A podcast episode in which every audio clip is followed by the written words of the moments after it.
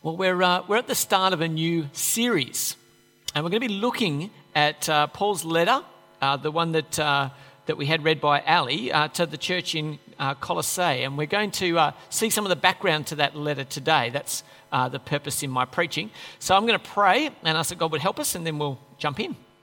Heavenly Father, we do thank and praise you that in your great mercy, you have given us insight into your heart. We thank you, Father, that you've saved us and cleansed us. And we thank you for the beautiful testimony that uh, changed lives can be. We thank you for the story of Angeline that we watched before. And we thank you, Father, that not only in the Philippines, uh, but here in Oran Park, you are speaking into lives. Uh, you are forgiving us our sins and you are setting us on the path to glory. And Father, we thank you for that. We ask today that through your Holy Spirit here with us, that you might challenge and change us for we ask these things in Jesus' name. Amen. Well, I wonder when did you last write a letter? When did you last write a letter? Can I, can I get a hand up if you've written a physical letter with a pen and paper in the last year? Wow. Okay. Uh, keep your hand up if it was in like the last six months, the last two weeks, Oh my goodness, you people are amazing. Uh, hands down. Okay, uh, has anyone sent an electronic uh, letter recently? Okay, very good. Hands down. All right. Well, it's funny, isn't it? Uh, it's great on Compassion Sunday, and Paul, it's wonderful to have you with us again, mate. Uh, it's great on Compassion Sunday to think about letter writing. Uh, that really is at the heart of uh, this whole process. Not just that we send money, but we engage in a relationship. And the way to do that is through letter writing. And so I've got a, a, a letter up here from our sponsor, child Jewel, um, who you saw on the screen with Carolyn um, a bit earlier, and uh, a letter that Ruby wrote to her, uh, my little girl uh, wrote to her. Now, why do we write letters? And, uh, and yes, you can send them by email now, can't you, Paul? In fact, I think I've done that uh, myself already a couple of times. But, but why write? When we write, it's so much more personal, isn't it? Um, I actually get to know something about what Jewel is like by looking at her handwriting. And I see the words that maybe she underlined or maybe she crossed out and she put another word in. But I, I get to know her in a way that just the cold words on a screen don't convey the same personal weight. Generally, if I'm going to write, I'm writing because there's something significant to communicate. Now, that's not always the case when we write to our sponsor kids. Uh, you might like to tell them any number of things and just share your life. But generally, if you're writing a letter, there are significant issues that you want to communicate. And what that means in practice is that they become incredibly more valuable. And um, when, we did our, when we did our visits in the Philippines, that the kids would talk about uh, the letters that they received, and we saw the physical letters um, in the mail distribution room uh, in the head office in the Philippines in uh, Manila. And it was pretty amazing, to be honest um, to see these pieces of communication that were going from one side of the world to the other, and then the treasure that they were to the kids. And uh, so, the, written words, incredibly valuable. And I've got to tell you guys, that's, that's what's happening with Paul. Paul is writing to a church in a place called Colossae. And that's the name of the city. And the people of the city are called Colossians. So when you look in your Bible and you see a book called Colossians, what we're doing is we're seeing a letter written to the people in that town who are called the Colossians.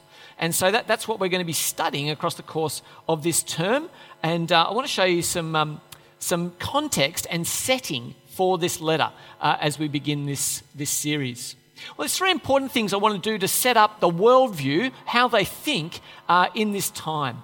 The first thing to note is a thing called the Roman peace, uh, the Pax Romana. Uh, and what that meant was basically through the whole Mediterranean, around the, around the Mediterranean Sea, there was a uh, agreement basically forged through Roman military power that this was one empire. And so that meant that they, there was peace across all of these areas, with, occasional flare ups around the place that got utterly crushed by the Romans.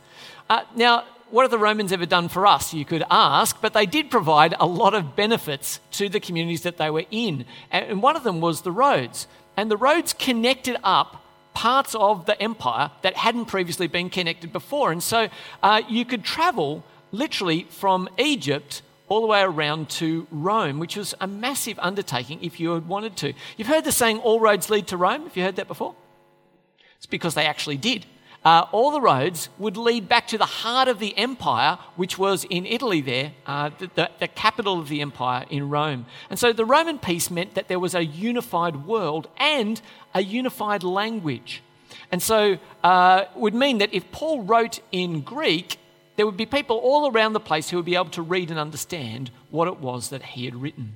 So, first of all, it's a unified world that's occupied by Roman power. Uh, the second thing is to see that it's filled with regular pagans, uh, garden variety pagans. Now, does anyone know what that is, that gold thing up there? It's called a bulla. And uh, basically, it's a uh, it's an amulet for warding off spiritual powers. And so, if you're a child, you would be given a bulla and put around your neck. And you can actually look at carvings and pictures of ancient Rome, and you'll see these around the necks of children. You know, if we want our kids to be safe when we send them out, what do we do? We give them a mobile phone, right? Some of you do, okay? That, that's how we know that they're going to be safe, right? Here's the piece of community. You're, you're covered by 3G, right? So you're going to be all right, okay? Now, for them, okay, you're covered by this little spiritual protection from all of the spiritual powers that pervade over the universe. So it's an aggressive um, and dangerous place. So there are spiritual powers in the end of the streets. There, there are omens in the chicken that we chopped up as to we look at the sky and the phases of the moon and they tell us things about a big, dangerous, spirit-filled world. Okay? And so, at some level, it's a world that is held in fear of spiritual powers. Spiritual powers. And that is not the way we think, right? We think about economics, we think about news cycles, but, but we don't think about a pervasive spiritual world that is dangerous. You can go to places in the world where they think that way, but that's not us typically. And so we need to know that to understand something about what it means to be in this time. Thirdly, in the area where we are looking and focusing, we actually see real prosperity. They're actually rich cities. And I'm going to tell you a little bit more about the cities around uh, Colossae uh, shortly. But they have worldly wealth. And what that meant was they probably had some free time to think and to pursue other, anim- other um, avenues of spirituality that might not have been open, might not have been open if you were more subsistence farming, living off the land. So these guys are in cities that are developed and they have real wealth and real prosperity. So, where exactly are we talking? So, this is, this is the Mediterranean world. Um, and I want you to meet uh, Paul, who was brought up as Saul. That was his name that he was given when he was a child. Paul Saul. Yes, it's confusing, but okay. So, he was known as Saul of Tarsus, uh, which was uh, an important trading town um, in what's kind of modern Turkey today. And he, because he was in this important town, it meant that he was a Roman citizen. And that gave him special rights and the ability to, uh, to kind of travel and, and appeal to justice in various places. So it was an esteemed thing. Not everybody was a Roman citizen, but Saul was. But the, the, the, most important thing to know about Saul is not his Roman citizenship, it's that he traveled down to Jerusalem because he was a devout Jew. So he's a devout Jew. And he got trained under the best teachers in Israel and in Jerusalem. And he was trained as a Pharisee, which is the highest order of the most strict religious people of his day. And so, this Roman citizen, educated with Greek understanding and highly devout Jewish man, he, he's kind of a Renaissance man for this time. He, he understands the world in which he lives. I want to point out where Ephesus is, because that's going to be important to, uh, to our story. In the second reading we had from Neil, we heard about Paul's ministry in the town of Ephesus. And I want to put that on the map for you, because I'm going to take us over there uh, very soon. In Ephesus, Paul stays for a good period of time. And we're going to find that the church of Colossae uh, is about 160 kilometres across to the east from Ephesus. Uh, it's about as far away as Goulburn is, if you're thinking in driving terms. Uh, so quite some way away. And, and then there's three cities um, Hierapolis, Laodicea, and Colossae. And they're all kind of around next to each other. They're about 15k away, something like that from each other. So more or less South Camden, kind of that sort of far away. Okay, so close. And they had uh, interrelated um, trading relationships, and they were a, a pretty prosperous area of this province of Asia. So let me tell you about these three cities. Uh, Laodicea, Uh, Laodicea was a city that uh, had um, uh, hot springs around it. And uh, people would travel for the healing from the hot springs, and uh, they would be able to um, turn it into a, a very wealthy town um, because of all the traffic that would come. Um, and it stayed on a trade route as well, and so it was, it was an incredibly rich city. It's actually mentioned in, um, in Revelation chapter 3 uh, where uh, G, uh, talks about the fact that they were lukewarm towards God. And I think it's a, it's a pretty hilarious way to call them out, since they were famous for their hot springs, to talk about the fact that they were tepid water when it came towards, uh, came towards their love towards Jesus. And so if you've ever heard the, uh, the expression lukewarm, it basically comes from, uh, from this passage um, in Revelation, which mentions the church in Laodicea. Uh, right next door to it uh, is a place called Hierapolis. Um, is, um, is on a hill, and it's a magnificent ruins. In fact, it probably has the most, the best preserved ancient amphitheatre in the whole of the world is in, uh, is in Hierapolis. And uh, again, it was a very rich city. Uh, they traded in cloth and they, grew, they had some of the most magnificent wool um, in, uh, in that particular area. So, rich, uh, prosperous city. Uh, and interestingly enough, when it comes to Colossae, uh, Colossae is nothing striking. In fact, uh, if you go there today, you won't find any upright pillars, you won't find any ruins, um, because it's not been excavated from the time it was devastated by earthquake. And then I say that, and after the service, uh, Doug walks up to me and says, Do you know that there's a Western Australian team that is going across, they've been working the last three years, and they're going to go and excavate Colossae? I said, I did not know that, but I'll tell everybody else today that that's going to happen. Um, it's really interesting. Colossae is actually not remarkable. Um, in fact, uh, one of the commentators I read uh, said that it's the least remarkable town that anyone ever wrote a letter to. Okay, but its its next door neighbours are rich and powerful and influential. Okay, and uh, it's it's really uh, it's really interesting to see how much smaller Colossae is. One of the other things that happened in this this little area, Asia, we've now got that in our minds from the map. Um, one of the uh, kings in Babylon had a bunch of Jews living there. And apparently, what he did is he relocated 2,000 families, Jewish families, from Babylon, modern day Iraq, all the way across into modern day Turkey. And so, by the time of Paul's writing, it's argued that there are roughly 50,000 Jews living in this area here around these three cities. So, where we would think it's just pagan, there's actually a huge Jewish influence in this part of the world. Quite remarkable. So, uh, how, did the, how did the educated Jew become a person who would write a letter to a church? Well, you probably know the story of Paul's trip to Damascus, but it's worth saying again.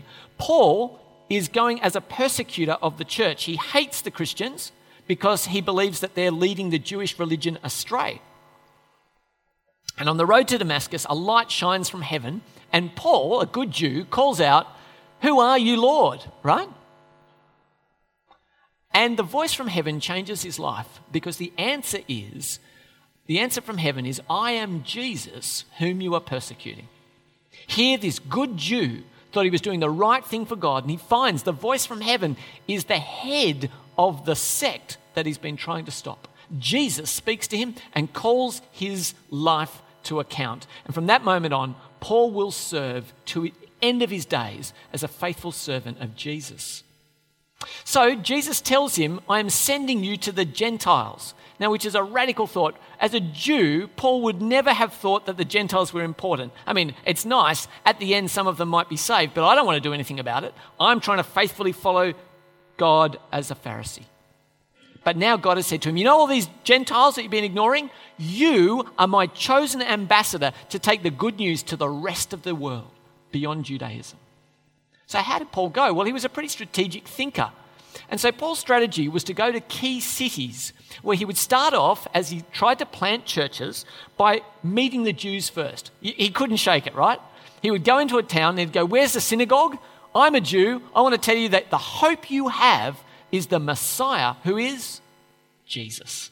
And so Paul would start there and he would stay there as long as they'd have him until eventually a couple were converted or what often happened, they kicked him out. And then he would go to the Gentiles and he'd say, Hey, you know what? This message that the Jews have rejected is for you too. The one God of the universe sent his son to die for you. It's a radical claim in an environment where there were gods on every corner. The one God of the universe has died for you. And so Paul would preach that to the Gentiles, and he would either stay until a church was established, or, as often happened, he would get chased out of town by angry Jews who reckoned that he was leading everyone astray.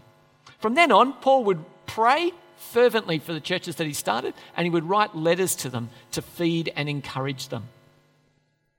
So, if we think about Paul, the way that he planted these, uh, these churches was on uh, journeys around the Mediterranean. And uh, we talk about Paul's first, second, and third missionary journeys. I'm sure you do that over supper on a regular basis. Okay, we don't, but, but he does. He traveled three times around uh, the, the ancient world. And if we look at his third journey here, we see it started in Antioch, got all the way across to Ephesus, and ultimately he ended up in Corinth before retracing his steps all the way back. Now, that'd be a great holiday. That'd be a great holiday. However, in the ancient world, this was an extraordinary amount of travel. Most people did not do this, but it was the love of Jesus that took Paul all the way around uh, the ancient Mediterranean. An extraordinary commitment. Uh, this place is called Asia.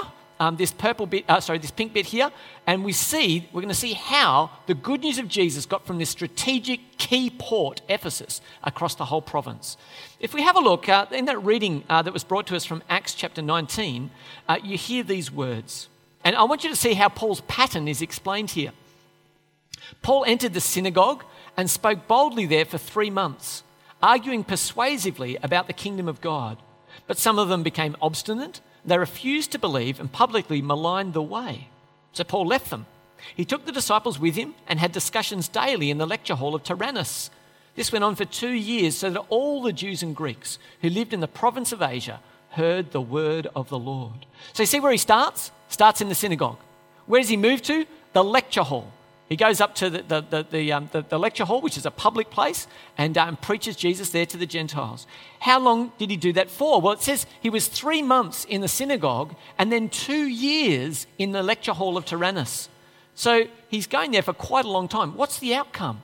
Well, in an extraordinary way, the outcome is it says here so that all the Jews and Greeks who lived in the province of Asia heard the word of the Lord. How amazing is that? And so, over two plus years, maybe two and a half, maybe three years, Paul and others take the good news beyond Ephesus to all of Asia.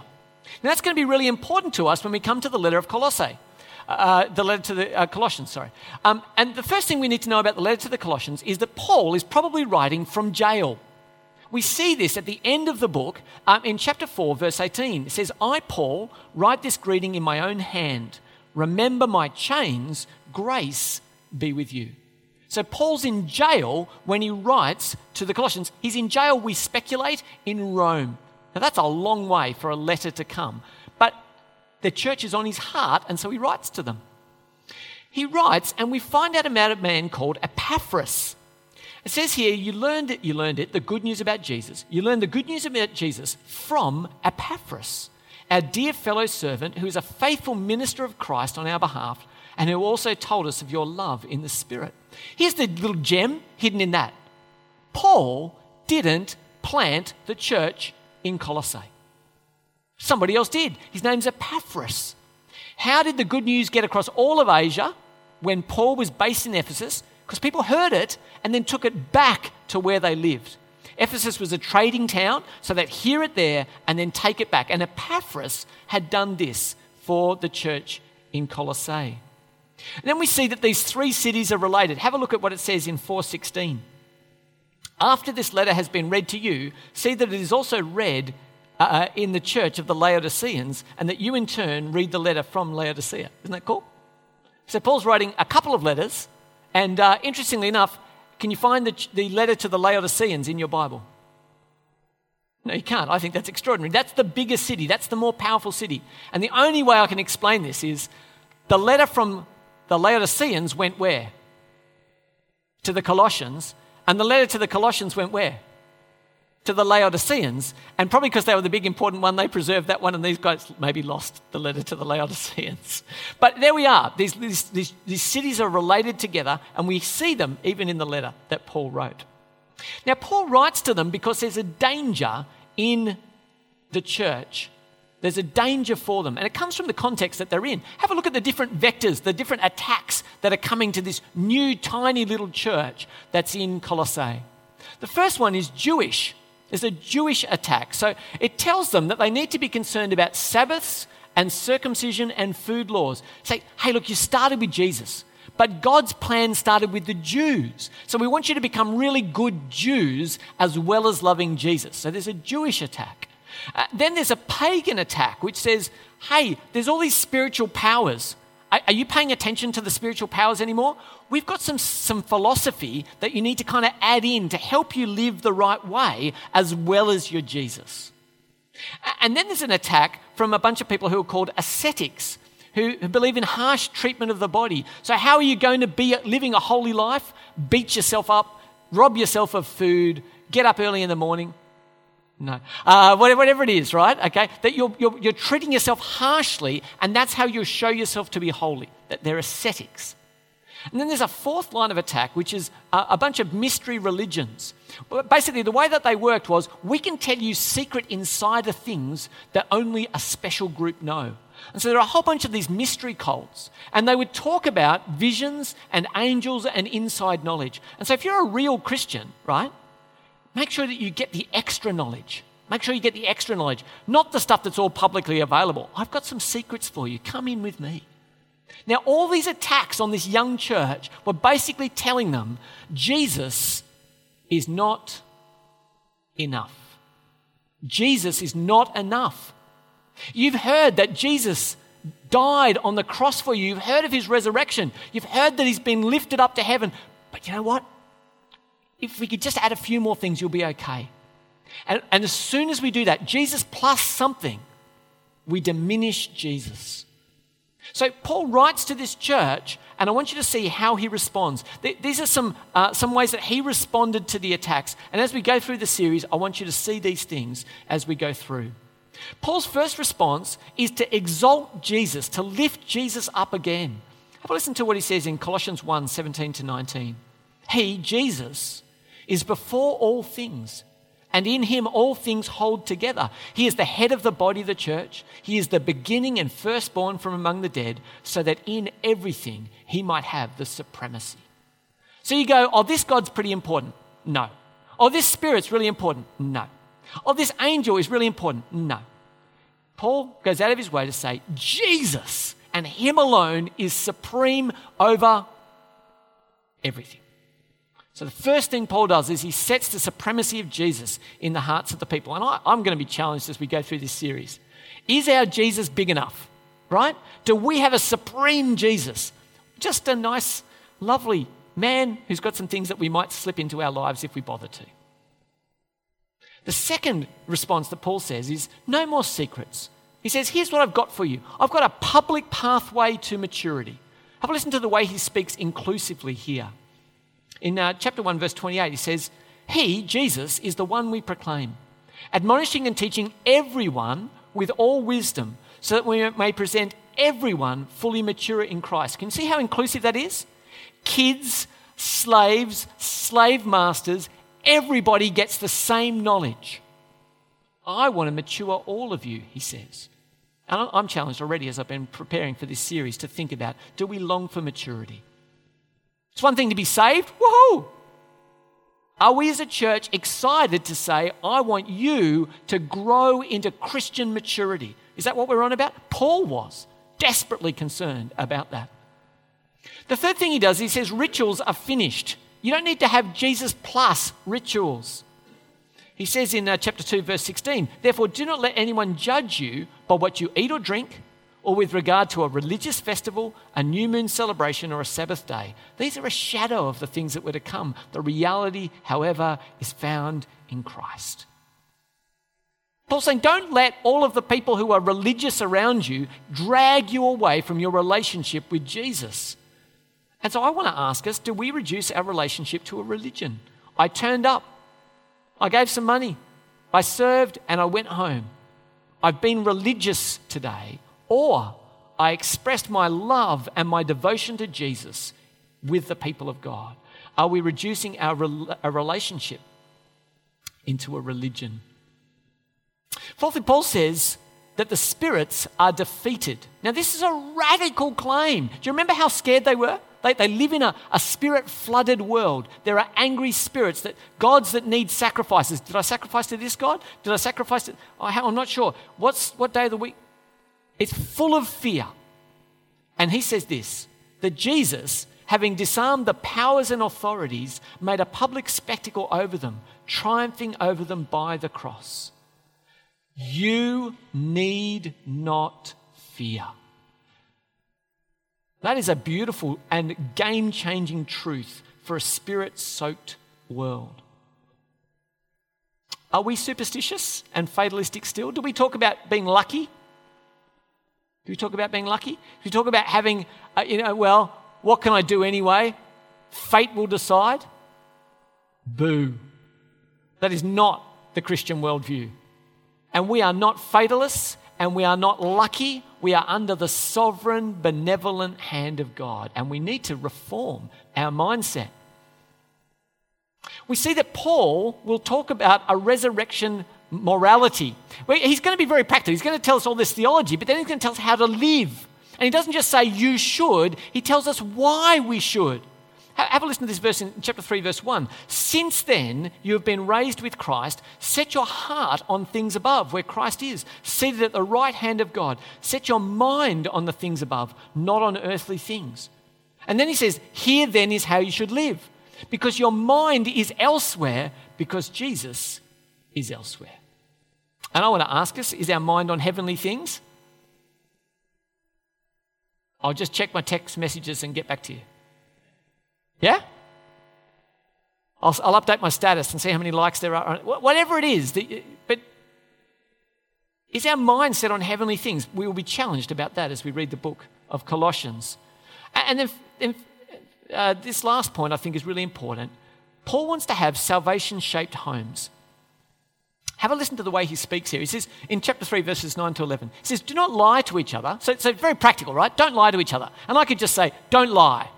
Well, that's great. But, but have a look into what he says next. Do not lie to each other since you've taken off your old self with its practices and have put on the new self, which is being renewed in knowledge in the image of its creator. Here, have a listen to this. Here, there is no Gentile or Jew, circumcised or uncircumcised, barbarian, Scythian, slave or free, but Christ is all and is in all. What he says is a radical transformation has happened. You aren't divided Jew and Gentile. You aren't divided barbarian, Scythian. You aren't divided slave and free. You are, in fact, one community because of Jesus. How should you live if that's true? Master, you are not greater than your servant. Husband, you are not greater than your wife. Children, you are not of no value in this community all one in Christ. It's an extraordinary, game changing vision. And Paul's going to apply it, but he does it from a theological start. Do you see? And so he says, I think we want to think do we express our new humanity in church and beyond? In other words, do we cross cultures here? Are we one here in this building? Are we one at morning tea? Are we one in our homes? This letter will challenge us about that. And then lastly, we see that Paul wants to lift our vision up. He says in chapter 1, verse 6 In the same way, the gospel is bearing fruit and growing throughout the whole world, just as it has been doing amongst you since the day you heard it and truly understood God's grace. In other words, what he wants to ask is do we care beyond our corner? It's great being Compassion Sunday because it takes us at least to Cebu. Um, and I think these beautiful kids, Paul, on the first video, are they from India or are they Sri Lanka? Where are they from? Sri Lanka, because we're out of India, aren't we? Compassion's not able to be there anymore. But beautiful Sri Lankan children. As I look at them, I think, man, what's happening in Sri Lanka? Terrible things have been happening for the church in Sri Lanka. The bombings that happened there, do you remember? Um, not so long ago. Do we care beyond our corner? Are we part of a global community that God is bringing to bear? Now, we want to think about these things as we go through the book of uh, the letter to the Colossians. And as we do that, I want to think about why it will challenge us. Okay? Paul is, Paul is speaking to a first culture, a pagan culture that doesn't know our king and doesn't know the benefits of the Christian community. He's in what we call a second culture. He's in a Christian culture. He understands Jesus, right? So he has the king and the kingdom. And so when he speaks, he speaks to the pagans and offers them a king and the goods of the kingdom. Where we are today in Oran Park, we have a third culture. We have a culture that is post Christian. It wants all the goods of the kingdom and it wants to reject the king. Yes?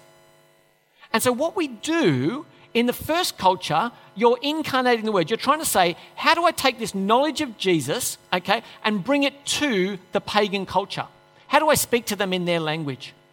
When, when we go to our third culture, we're going, how do I respond to this angry world and try and make them like my king? Okay, that's hard, right? And it's different job to what Paul was doing. Uh, when we're incarnating, uh, when we're, we're taking this word and making it match up to the community that we're bringing it to, then we're looking for language, and maybe we're changing how we look, we're adapting it to make the truth understandable. So I take the truth about Jesus and try and find a way to apply it to a world that has a different understanding to me. The danger when we go from our culture to the third culture is that we can take our language and look, and it's influenced by the world and we abandon our truths in order to get a hearing from them.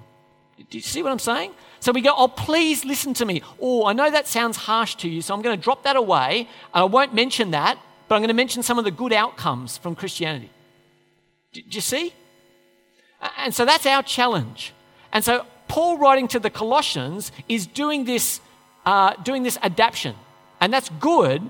As we speak to our culture, we want to learn the lessons from Colossians and then think about how to do the hard work. The danger of going to the first culture is that you bring your culture and try to make them like us. So the worst outcome is um, missionary churches, maybe in the islands, where all the people now wear ties and go to church, right? Now we wanted them to get Jesus, but they didn't need to get ties. Do you see? Are you with me? The danger when we go from our position to the third culture, okay, is that they colonize us. We become more like the culture we're trying to, to reach and lose our Christian distinctives. Are you with me? And so we sell out essentially what it means to be the people of God in order to try and win a hearing. And guys, as we listen to Colossians, I want you to hear the challenge. We need to get the theology right. We need to see the heart of this. And I want to encourage you the burden of this series is to live a life worthy of the Lord. Because that's how we're going to stand out in a third culture setting. Let me pray. Heavenly Father, I thank you for Paul. I thank you for the beautiful way that he wrote to this church to encourage them. Lord, as we watch the dangers and struggles that they have, help us to win the, the underpinnings, the foundation, so that we might speak to our culture better. Help us to lift Jesus up and to treasure maturity. And Father, not to be lost in rituals and religion. Father, change us through this series so that we do a better job of reaching our community. But we ask it in Jesus' name. Amen.